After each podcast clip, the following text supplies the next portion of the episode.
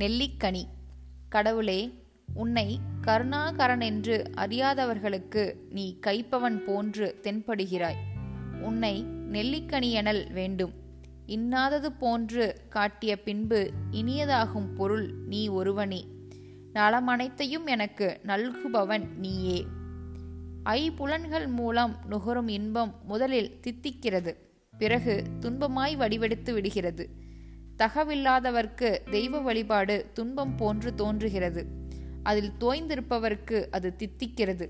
கேட்டை களைய வல்லதும் அதுவேயாம். நலனும் இனிமையும் கடவுளிடத்தே உள. கவி. திக்கொடு கீழ்மேலும் திருவருளாம் பொற்பறிந்தோர் கைக்குள்.